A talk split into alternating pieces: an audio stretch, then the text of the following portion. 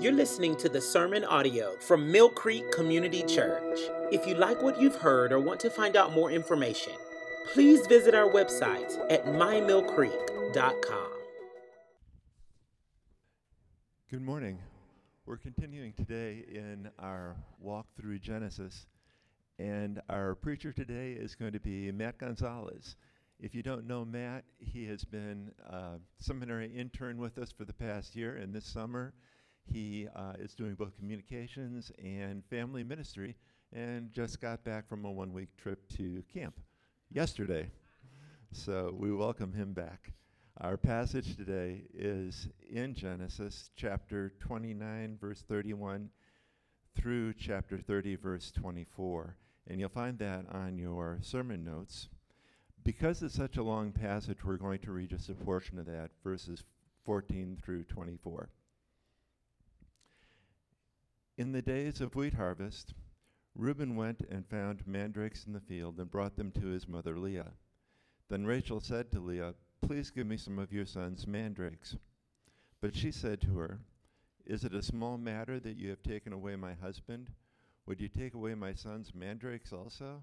Rachel said, "Then he may lie with you tonight in exchange for your son's mandrakes." When Jacob came from the, in the field in the evening, Leah went out to meet him and said, "You must come in to me, for I have hired you with my son's mandrakes." So he lay with her that night. And God listened to Leah, and she conceived and bore Jacob a fifth son. Leah said, "God has given me my wages, because I gave my servant to my husband."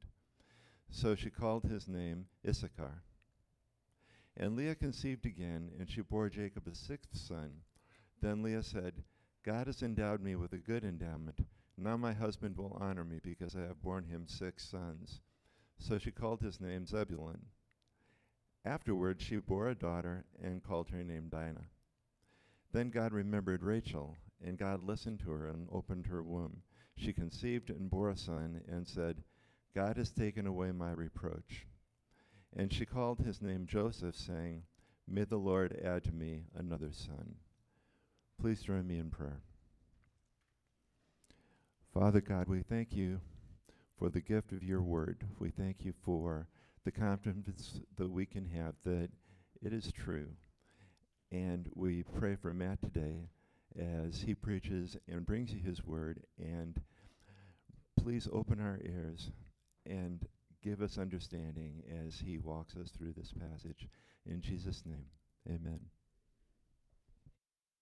Amen. Oh, there we go. Yeah, so thank you so much, Craig. Like he said, I just got back from a week at Falls Creek. Anyone else come to Falls Creek with us in here?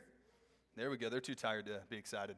Um, yeah, so if my voice decides to jump ship halfway through the sermon, I apologize. I'm going to do my best to keep him with us. Um, but yeah, like Craig said, I have been a seminary intern, and um, I'm on staff currently doing communications and different things. But some of you may not know, I am also an avid movie nerd. I don't know if that's common knowledge, particularly uh, the Marvel universe. So Iron Man, Captain America, all of all of those guys are very dear to me. Uh, it's, you know, it's full of epic battles and all these crazy powers and, and cities getting destroyed and no one seems to care, and it's just awesome. Uh, it's It's it's one of the reasons why back in twenty fourteen, when Marvel actually announced one of their new projects, I was really, really, really skeptical. This movie was going to be something odd, something uh, completely different from what they'd attempted before. It was going to be about a ragtag crew from space who were saving the galaxy together, and I really wasn't sold on it. Like, it didn't, the soundtrack was from the seventies and eighties. It was weird. I, I didn't know what it was going to be, and and the... F- The movie was going to focus on this broken, divided crew of people. Here's the starting lineup so we're all on the same page. First, there's a guy who's been kidnapped from Earth in the nineteen eighties who's just totally emotionally messed up. There's uh, the daughter of the literal main villain of the entire uh, Marvel universe. There's an equally angry, messed up, shirtless guy who doesn't understand social norms at all. Uh, a surgically altered raccoon and a literal tree. A literal tree. It's not exactly the most heroic crew, can we agree? But as I watched the movie, I was blown away. They fought constantly. They made constant mistakes, and literally any chance that they could, they fumbled the ball. They just did. And they managed to hurt each other at every step, but they also stuck together, which was pretty powerful. And in the climax, the big final fight of the movie, they somehow managed to fight and beat their villain, which is impressive. And when asked in amazement by the villain who they are, they answer confidently, "We're the Guardians of the Galaxy." And it was awesome. I was that weirdo who was like standing in the theater like, yeah, like let's go. Because this crew of misfits had been made into something greater, something bigger than themselves. And that image of a, a really messed up and, and really sinful group of people hurting each other as they're drawn along a path and built into something greater stuck with me.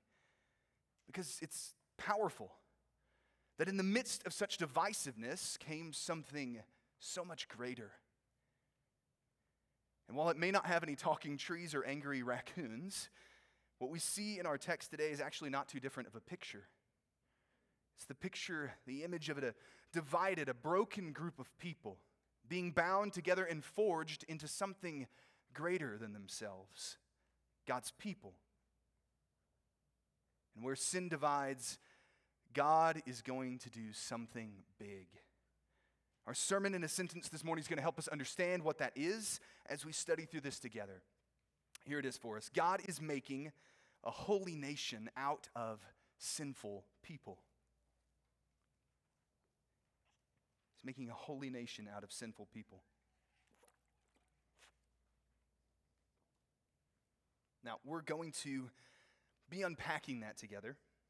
And when we approach this passage, let's be honest, there's one side of it that's going to really jump off the page at us, because the division and the destruction of sin is on full display. It's just all over the page. It's important for us to see that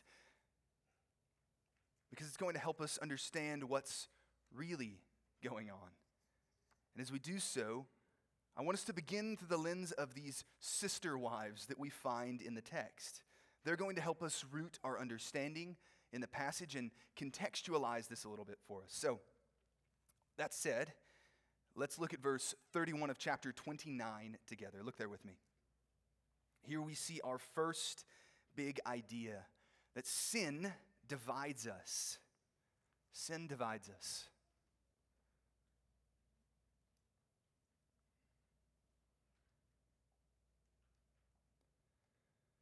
Verse thirty-one says, "When God saw that Leah was hated, he opened her womb, but Rachel's womb was barren."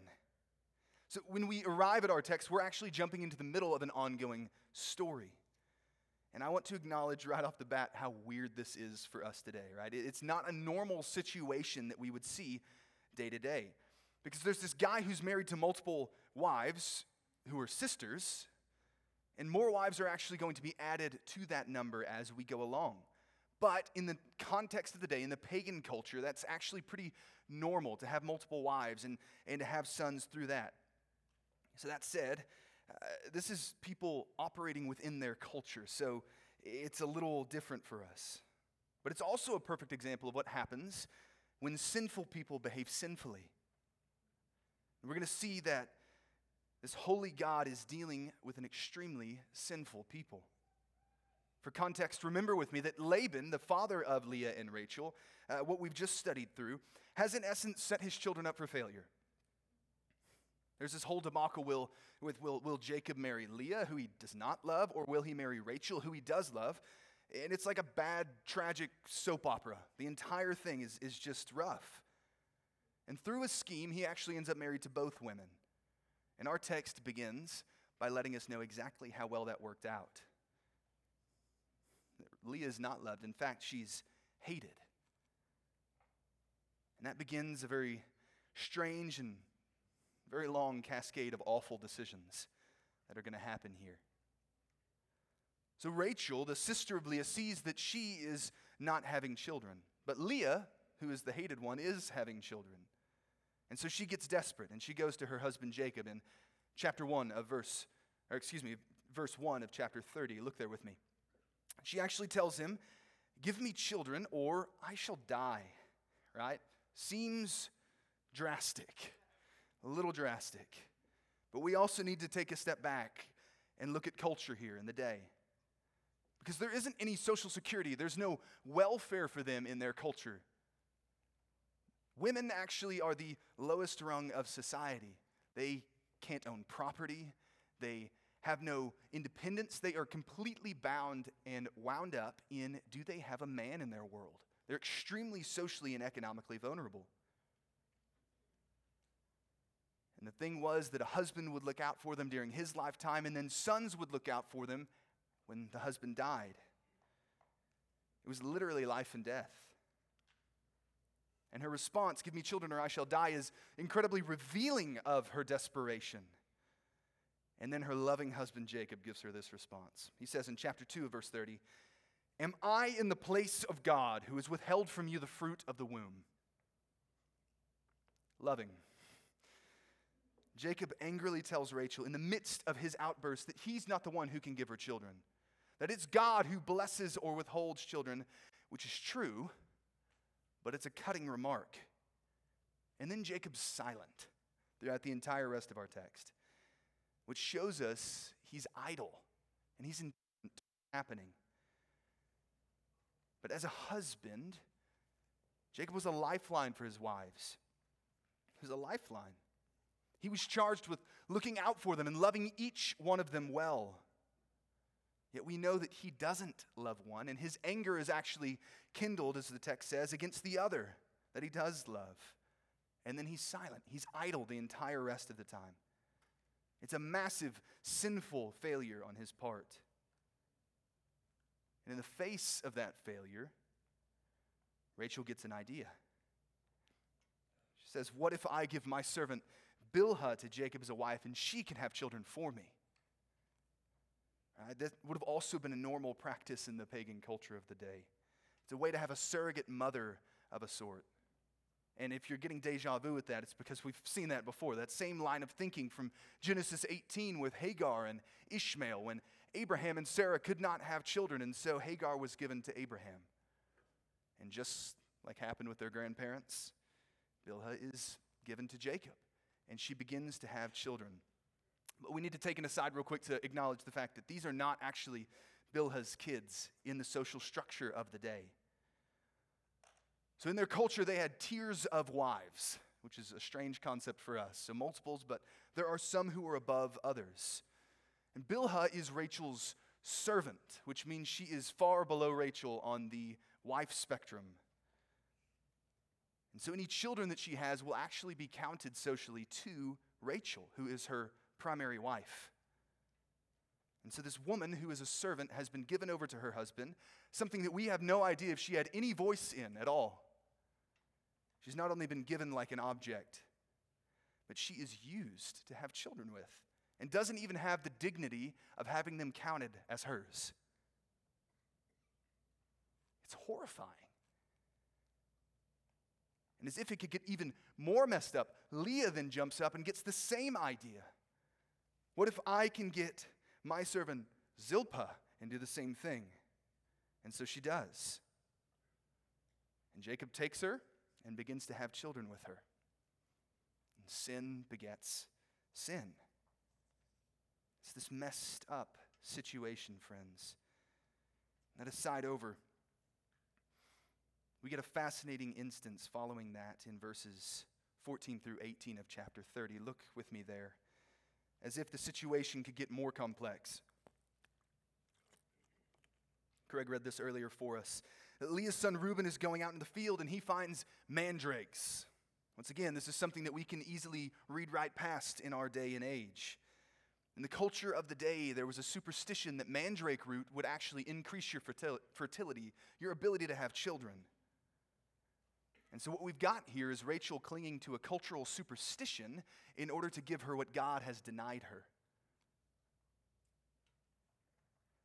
And then Leah twists the situation once again for her own benefit. The discord is so apparent in verse fifteen, where Leah says, "Is it a small matter that you have taken away my husband?" And she questions, "Would you take away my son's mandrakes also?" So following in what can really only be seen as an act of prostitution, Rachel sells Jacob's love in exchange for a shot at manipulating God's promises. His promise of a people, of descendants, a land, and a great blessing. And all the while, we are left wondering, what in the world is going on? It's easy for us today to point fingers. But these people are sinning in the context of their culture. How often do we do the same? How often do we sin in the context of our culture today? And we pursue career and success and money and status and popularity and so much else in an attempt to squeeze just a little bit more out of God's promises. Just as they're sinning within their culture, so are we.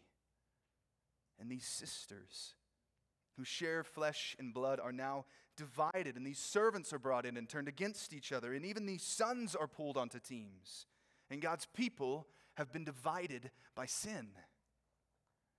And we as readers should be wondering, why? Here's the problem. Kids, lean in here. I don't want us to miss this. This is a big part of what's going on. Here's the reality of it. The problem that is at play here is that Rachel and Leah and Jacob and everyone else in our text have a fundamental, a, a deep misunderstanding of God's promises and His grace. They've bought into the belief that God's grace is limited, that His power and His desire to love people is somehow like pie. And that if He gives grace to someone, then He must deny it to someone else. But in fairness, that does seem to be the story so far. Remember with me that Ishmael was excluded, but Isaac was blessed. Esau was excluded, and Jacob was blessed. It seems to be the pattern so far. And so these women, not trusting in God's promises, but looking at past history here, hoping that their sons would not be excluded or left out, they act sinfully in hopes of earning and achieving God's promises for them. But friends, let me reiterate that God's promises are not like pie. They're not. And the blessing given to Reuben would not mean that Zebulun is excluded. There is no word spoken from the Lord here about the older ruling over the younger or one being counted out. All of these mothers and their sons would have a chance to share in God's promises together. God is doing something different. What we, as the reader, must understand is that God is building a family that's completely different than all of the others on the earth. He's building a people who don't look like the nations around them. And He's giving them an inheritance that is profoundly distinct, profoundly different from what would have been normal in their day. But without a clear understanding of God's grace, we completely lose sight of that. One of the deepest tragedies in the midst of this sinful section of Scripture is that there is a deep, a profound forgetfulness that's at play. Not only is there this great misunderstanding of God's grace and how it works, but the wives of Jacob are forgetting the most crucial thing about their family. They are a family, the family. They are in the family of promise, God's people. They're not enemies. Our section of text makes that, or our next section of text makes that so clear. Look with me at the beginning of chapter thirty, where we'll see our second big idea here. That God's promises unite us. God's promises unite us. Now I want to change our lens. So we've been looking through the lens of the sister wives. Now I want to look through the lens of the sons and the descendants that would come from them. And I want to direct our eyes to the beginning of chapter thirty, here in verse one. So Rachel does go to Jacob. And here's where we find the glue that binds this whole sinful mess together. The division that we see all over this text is done with a blind eye toward the truth that is in the middle of it. It's right there. Jacob, who is the son who has received the promises. All of these people are in the family line of promise. And God draws this out so much through the text here. Look with me. We're going to do a flyover of verses one through twenty here. Uh, we're going to notice an interesting phrase as we do this. Look with me. In verse five, Bilhah conceived and bore Jacob a son. Verse seven, at the end, Bilhah conceived again and bore Jacob a son. Verse ten, and Leah's servant Zilpah bore Jacob a son. Verse twelve, Leah's servant Zilpah bore Jacob a son. Verse seventeen, and God listened to Leah, and she conceived and bore a fifth son. And then in verse nineteen, once again, she bears Jacob a son. Do you see it? Jacob's not just a dad. He's not just a guy. He's not just the tag that's there. His name there is intentional. It's on purpose. And it's to remind us, to point our eyes to the greater truth that's at play here. As we've mentioned before, the question that's been running throughout this whole section of Scripture, from Abraham's sons to Isaac's sons, is who is getting left out? Who is being excluded from the promises of God? With Ishmael and Isaac, there was the promise that God would give a promised son, so Ishmael was excluded. And when it came time for Isaac to have sons, the Lord spoke a prophecy that Jacob would rule over Esau. And so once again, a son is excluded. But look with me at the beginning of our text, at the end of chapter twenty-nine. There is no statement there that one would be excluded. There is no motion that all of a sudden one of these sons will be counted as the blessed one and all the others would be left in the wind. And that's incredibly important for us to understand that, because what's at stake is more than just inheritance. It's not just about goats and sheep to pass on to their sons, which would be important. And the question is if Judah or Reuben or Simeon or all the rest would get to share in God's eternal promise and blessing. There's something bigger at stake. None of these sons are said to be counted out. None. God is beginning doing something different here. And though the sinful behavior of their mothers would not reflect it, He's at work. This is God beginning, finally, after so many years of waiting to see it begin to be fulfilled. This is God starting to fulfill His promise to His servant Abraham that He would make him into a great nation.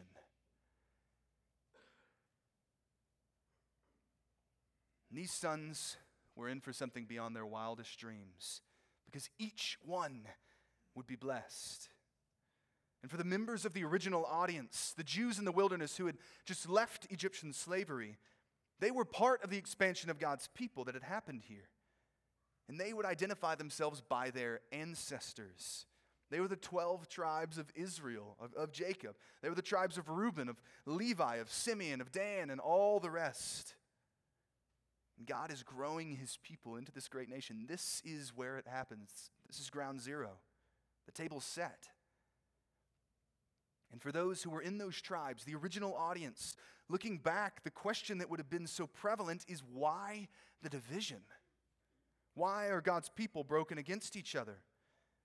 If they would have understood that they are all God's people, and what they would read here would be a shocking display of who they came to be, how they came to be, the sinful origins of their people.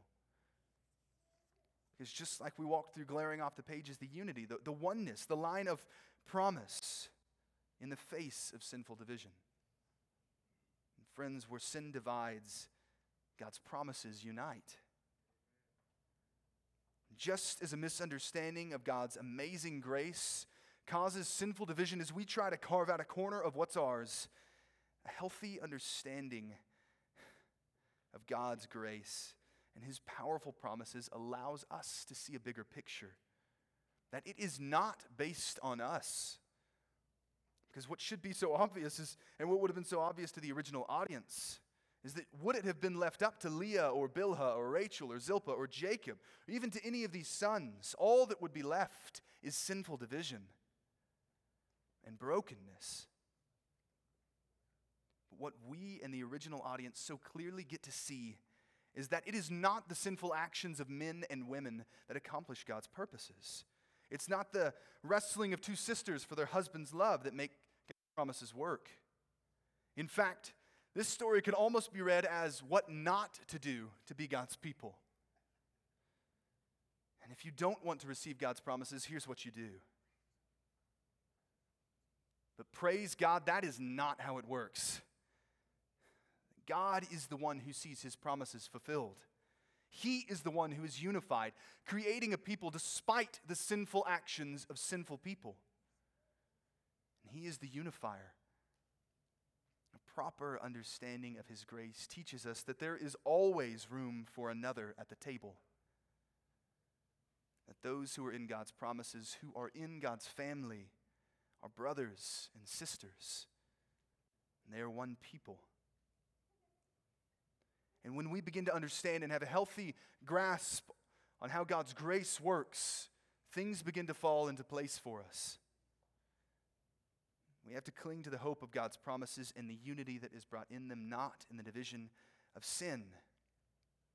But here's the reality for us. Even though we can clearly see that sin divides and God's promises unite his people in our text, we also may have a poor understanding of God's promises and miss that even in our day, he is doing something greater. And he's leading us to understand that he is growing his family and setting things up for a greater purpose. Which brings us to our third and final big idea, that God is expanding his people.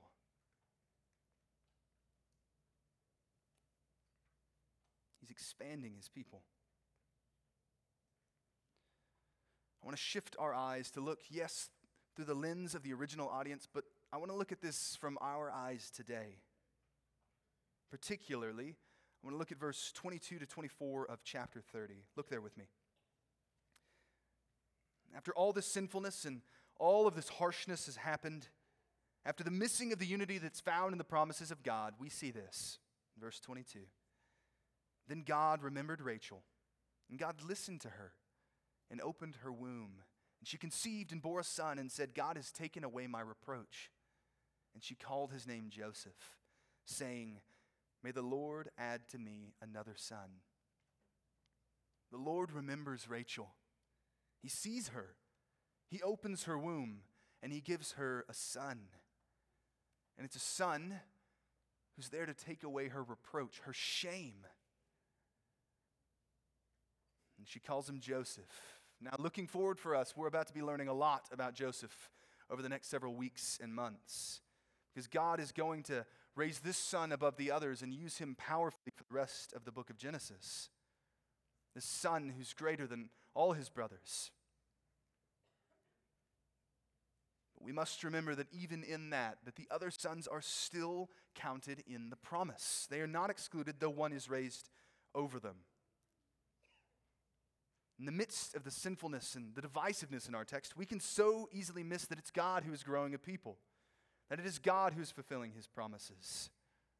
And he is the one who's seeing it done. He is the one who opens wombs and the one who gives life. God is moving and shaking and doing incredible things for the sake of his name and to fulfill his promises to his servant Abraham. And in a powerful twist, a flip of what we've seen before, the promise passes not to one son, not even a special son, but to many, with the promise that many will be added to them. And they will become a great nation, bound together in the promises of God. But that's not where our passage ends. We're almost rolling home. This is so good. Kids, kids lean in again. This is, this is so important. If you, if you miss everything else, we got to get this. I want to look at the last statement of our passage this morning, out of the mouth of Rachel. In the midst of this whole text about God expanding the family, there's this giving of another son who takes away Rachel's reproach, who takes away her shame, and then there's this statement in verse twenty-four from her. May the Lord add to me another. Now here, yes, Rachel is asking for another literal physical son. Yes, absolutely.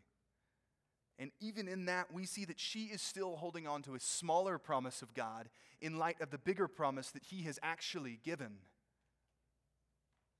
Just as she and Leah have done for this whole passage. But friends, there is a greater promise that's fulfilled in that prayer.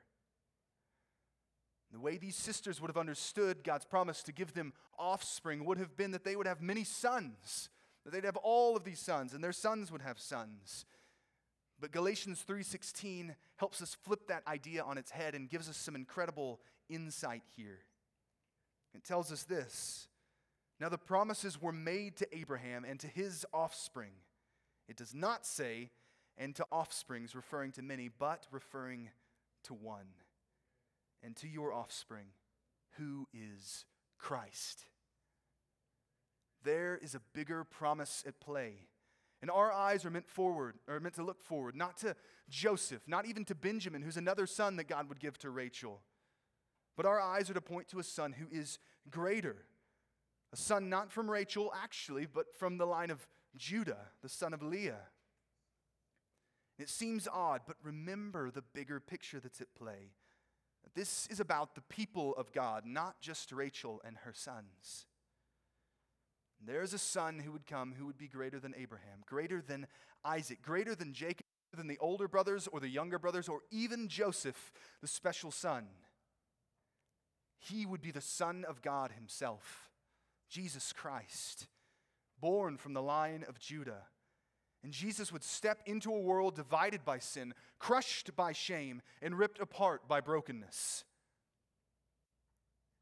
He would bring the light of God's promises into a dying world. He would come and die on a cross and rise again to, f- to pay for all the sins of mankind.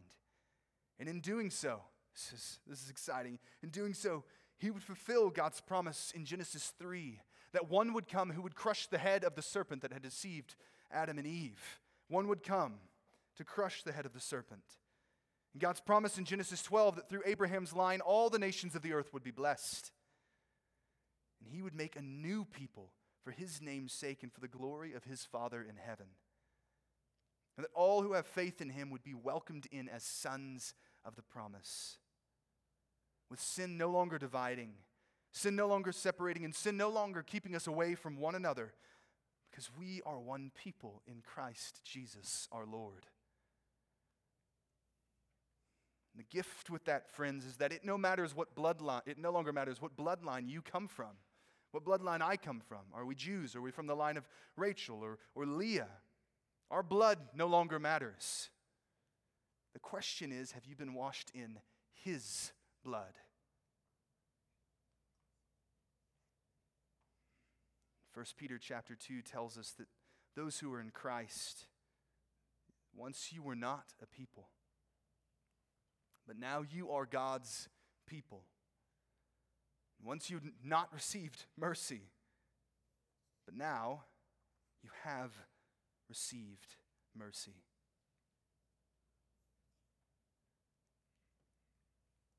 So what do we do with that? What do we do with that hope, with the unity that we're called to? I want to challenge us quickly to two things before we prepare to transition to a time of worship with prayer and music. Number one, quickly, is we must strive for unity in the Spirit.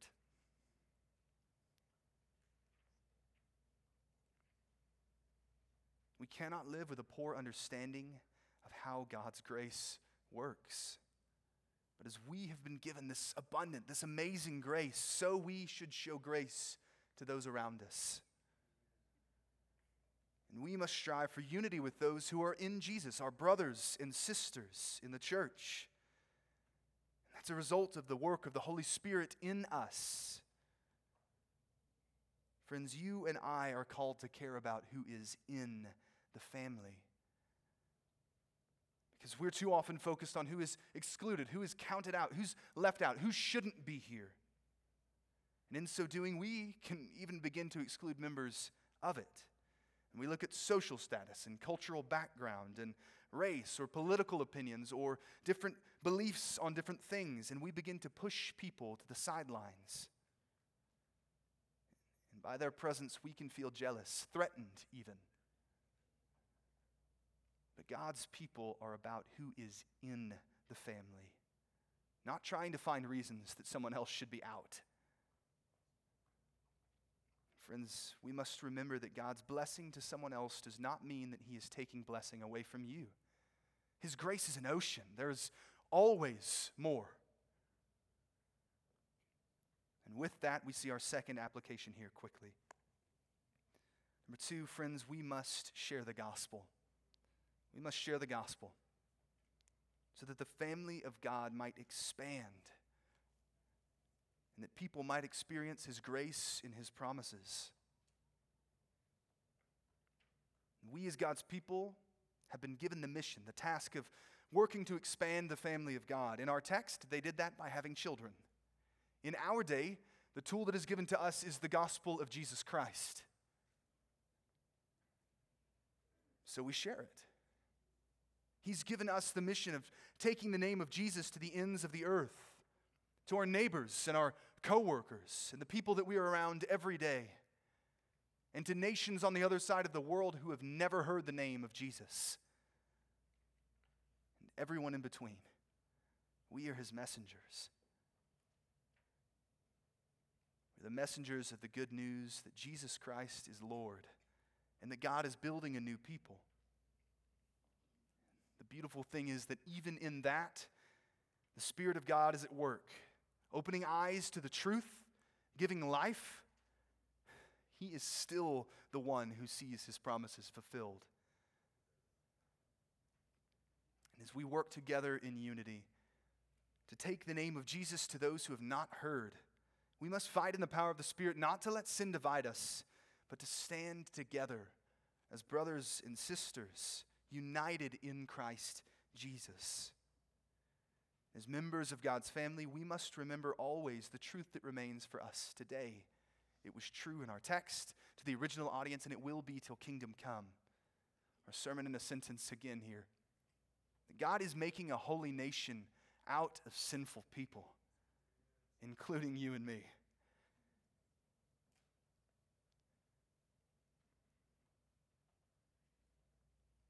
And in striving to remember that, and working in the gift of the Holy Spirit, we must remember that God is at work. And what we're reading in our text is the beginning of the family that you and I are part of in Christ Jesus, the family of promise.